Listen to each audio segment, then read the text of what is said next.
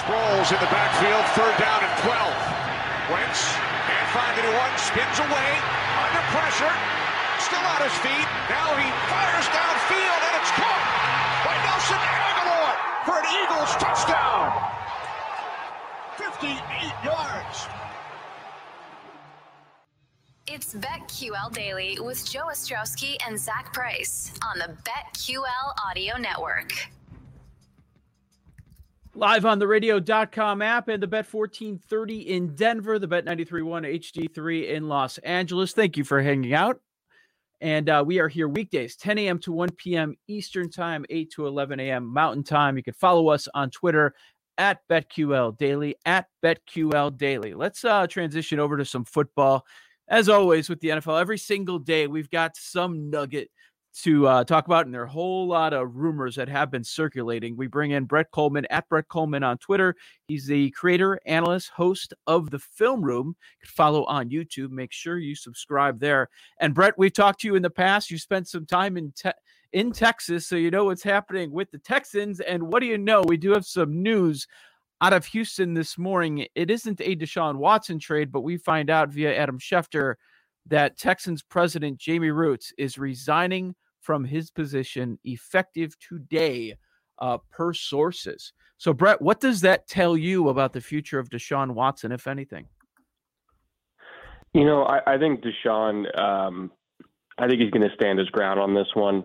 I think he he has seen a lot of quarterbacks uh, effectively waste their careers by sticking around and hoping that you know the front office changes and hoping that ownership you know sees the errors of their ways. And next thing you know they're 10 12 years into it and it's you know matthew stafford at 33 asking out and finally going to the rams late in his career. And i think deshaun wants to just kind of skip to, skip that step and go to a more functional franchise.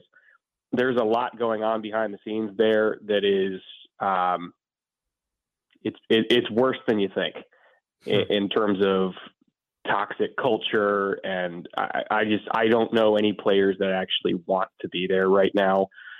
Um, it's it's bad. it's really bad. So I I fully believe that this is not just Watson posturing. I think he's made the decision of, you know, I only get one career and I want to make the most of it. I want to chase. He's always said he wants to chase after Tom Brady. You know, he's got a contemporary in Pat Mahomes that's already on his way doing that. He's he's got to catch up to Pat first and I think he knows based on everything he's seen there in the last few years, it's it's not going to happen in Houston. So he might as well try to get get to a franchise where he can actually build a legacy. And I I fully support him in that. And I say that as a Texans fan, a lifelong Texans fan, that um, I understand why he wants out, and I fully support it. Uh, Brett, uh, when you said it's worse than you think, what do you mean by that? Uh, are you saying it's worse than what many of us even found out in that SI column? I, I think the the influence that Easterby has in the organization, um, you know, they, they've come out and said over and over again, like, oh, he doesn't have input on that. Oh, he doesn't have input on that. Like, no, like Easterby, like he runs the show. and I, I think the franchise is dishonest with fans when they say that it's not his show to run. Like Jamey's been an executive there for two decades now you know, he, he worked his way up to president. Um, and the fact that even he is leaving signals that he's done with it. Um, I think Jack won. you know, he he was the one that brought in Nick Caserio. So even though they say that, oh, you know, Nick has final say on this and that, and that, like at the end of the day, Nick Caserio is Jack Easterby's guy. Whatever job title they pretend each one of them has, like Jack Easterby runs the show there. And it's because Cal McNair lets him run the show because Cal McNair has implicit trust in Jack Easterby over literally everyone else in that building, which is its own issue. So th- they can tell fans whatever they want, but at, at the end of the day, like we know who won that power struggle, and it's Jack Easterby.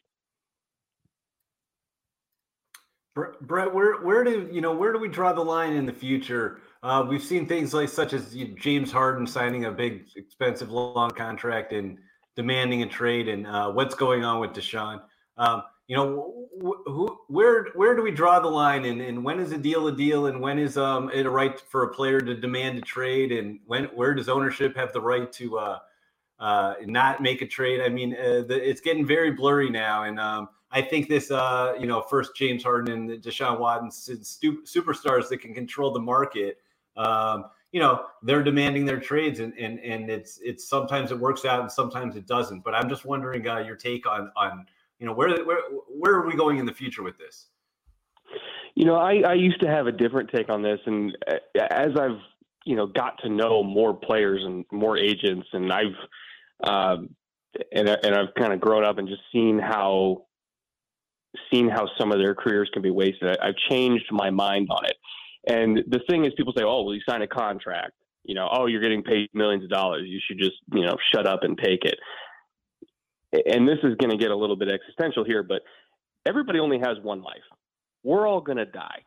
We have one shot to make the most of our careers, to chase greatness, to achieve all of our dreams. Deshaun Watson came from nothing as a child.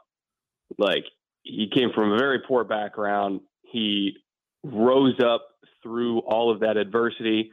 You know, won a national championship in college, was a first round draft pick, was having one of the greatest rookie seasons in NFL history before he got injured, came back from that adversity, led the league in passing despite having his head coach fired and his number one receiver being Chad Hansen for a couple games. Like he's overcome so much adversity and he's proven that he can be special. And even though he signed that contract, again, you kind of have to sign a contract when they're saying, we're going to give you $40 million a year. He's playing on a rookie deal. He doesn't know if he's one bad hit away from it all being over. So you take the money when it's offered to you, but in your back pocket, you know that legacy is still important too. And again, we only get one shot at this thing in our life. So I mm-hmm. understand why he wants to make the most of it and go somewhere where he can actually make that shot worth something. And people say, oh, well, you, you signed the deal, you're getting paid millions of dollars. Like, I understand that. But you also have to understand from his perspective, too. If he knows, hey, I have zero shot of going to 10 Super Bowls and winning seven of them here with the Houston Texans because their front office and their ownership is a massive dumpster fire ever since Bob McNair passed away, I'm going to go somewhere where I can do that because I'm chasing after Tom Brady. So people need to have perspective here. You can call it selfishness. I call it realism. He's got one shot here. He's got to make it count. Player empowerment hitting the NFL. I didn't know. Uh, I wasn't sure if we were going to get th- get there, but seems like that's where we are with the power that the quarterbacks uh, have in this league. This is Joe Ostrowski, Zach Price, BetQL Daily on the BetQL Audio Network. Our guest, Brett Kollmann, creator, analyst, host of the Film Room on YouTube. So, uh, Brett, both of us are in Chicago, and I know you've been following the Bears closely for your entire life. And of course, it's all about the quarterback. What is Ryan Pace going to do uh, since he's been granted year number seven here? But uh, with the rumor mill, it's in Wentz mania over the last four to five days. When you look at what might happen with all the quarterback movement, what do you think that you know is going to happen? Uh, well, for for a, a, little bit there, I thought that I knew that Wentz was going to Chicago, but for whatever reason, the trigger on that deal is not getting pulled, or at least the deal that everybody anticipated. Especially when DeFilippo got elevated, everybody's like, okay, well that's happening. You know, there was rumors about compensation floating around, you know, about Tarik Cohen being included, and like multiple high picks being included. And I think uh, uh, part of me, my tinfoil hat theory is that they saw the overwhelming negative reaction to that and then pulled back a little bit because I don't know a single person that actually was in favor of trading multiple high picks for Carson Wentz and his contract in exchange for Nick Foles and whatever they were going to send him. So maybe they pulled back a little bit from that. Everybody, after the entire fan base said, whoa, whoa, whoa, whoa, whoa, guys, what are you doing? That's possible. I think it's also possible that maybe they're looking at Gardner Minshew, who is. Oh man. I mean, again, I'm not saying that's ideal, but yep. it's a hell of a lot cheaper. Um, I think it's possible maybe they're they're trying to see like, okay, are the Jets going to deal Darnold because that'll signal that they're going to take a guy high. Um, you know, and then maybe that pick becomes available if the Jets just want even more picks to surround Darnold with talent, or if it becomes clear like, hey, we're taking Zach Wilson or Justin Fields, maybe they want to try to wheel and deal and get all the way up with Miami. That's possible too. I'm, I'm, I really don't know what the Bears are doing right now because ever since that proposed or rumored Wentz deal stalled. It seems like we've heard really nothing concrete. Um, maybe we'll find out by the end of this week. But if no Wentz deal happens by the end of this week, I start to think that it won't happen at all. Brett, if they if the Bears were to land Wentz, uh, do you think fans would start having flashbacks of Jay Cutler, uh, a big quarterback that uh, you know gets picked out of free agency after a couple of uh, early you know early years and, and then sends the Bears into mediocrity for a decade? I don't know that current Wentz is as good as Jay Cutler was, and that's saying a lot mm. because you know Jay was there was good there was good Jay and there was bad Jay. In 2020, Carson Wentz was just bad Jay every single game. That's why he lost his job to Jalen Hurts, who played better than him. So again, if you're giving up multiple high picks and assets for a guy who is coming off a season where he was the worst of Jay Cutler except every single game, that to me is just not good roster management. So I hope they don't do it. If there is a pick, uh, a trade for Wentz, if anything, that's doing the Eagles a favor because you're taking him off the books. You're, you're getting rid of their quarterback controversy. Like I would want it to be very low compensation, and if anything, maybe the Eagles sending something with Wentz to make it worth their while. So like I, I can understand why Bears fans would be upset because I would be upset too. Of like, hey, we're we're giving up multiple assets for a guy who throws picks like crazy, um, who get who takes a lot of the sacks that he was taking were his own fault for holding the ball for too long. Too long. His mechanics were a mess, so his accuracy went down the drain. Like he was not a good quarterback. He was not the 2017 Wentz, and I think chasing the version of Wentz from three or four years ago, who's also now ex- exorbitantly more expensive than he was three or four years ago. That's just that's not a good winning strategy. Give me another you know, quarterback Oh, how about another no, quarterback or two that you are pretty sure will be dealt on a roster right now? They're going to be traded in addition to Watson and Wentz. I, I think Darnold's going to end up getting moved because even if they believe they can revive him, like Zach Wilson is just as talented and he's going to be cheaper for a lot longer than Darnold will because Darnold's now, what, three or four years into his career, so he's only got one or two cheap years left, quote unquote. So I think Darnold will end up getting dealt just because, uh, you know, it's a new coaching staff. You get a new quarterback in there, plenty of time to develop him for cheap. You know, kind of helps alleviate the cap a little bit.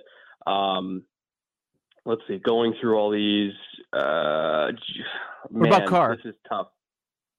Carr, eh, it depends on what they can get back for him like if if he's included in um, you know that proposed Watson trade where they swap Carr. Actually, you know what? I know Carr won't play in Houston. Now that I think about it, he will not play in Houston because of the reaction with the fans.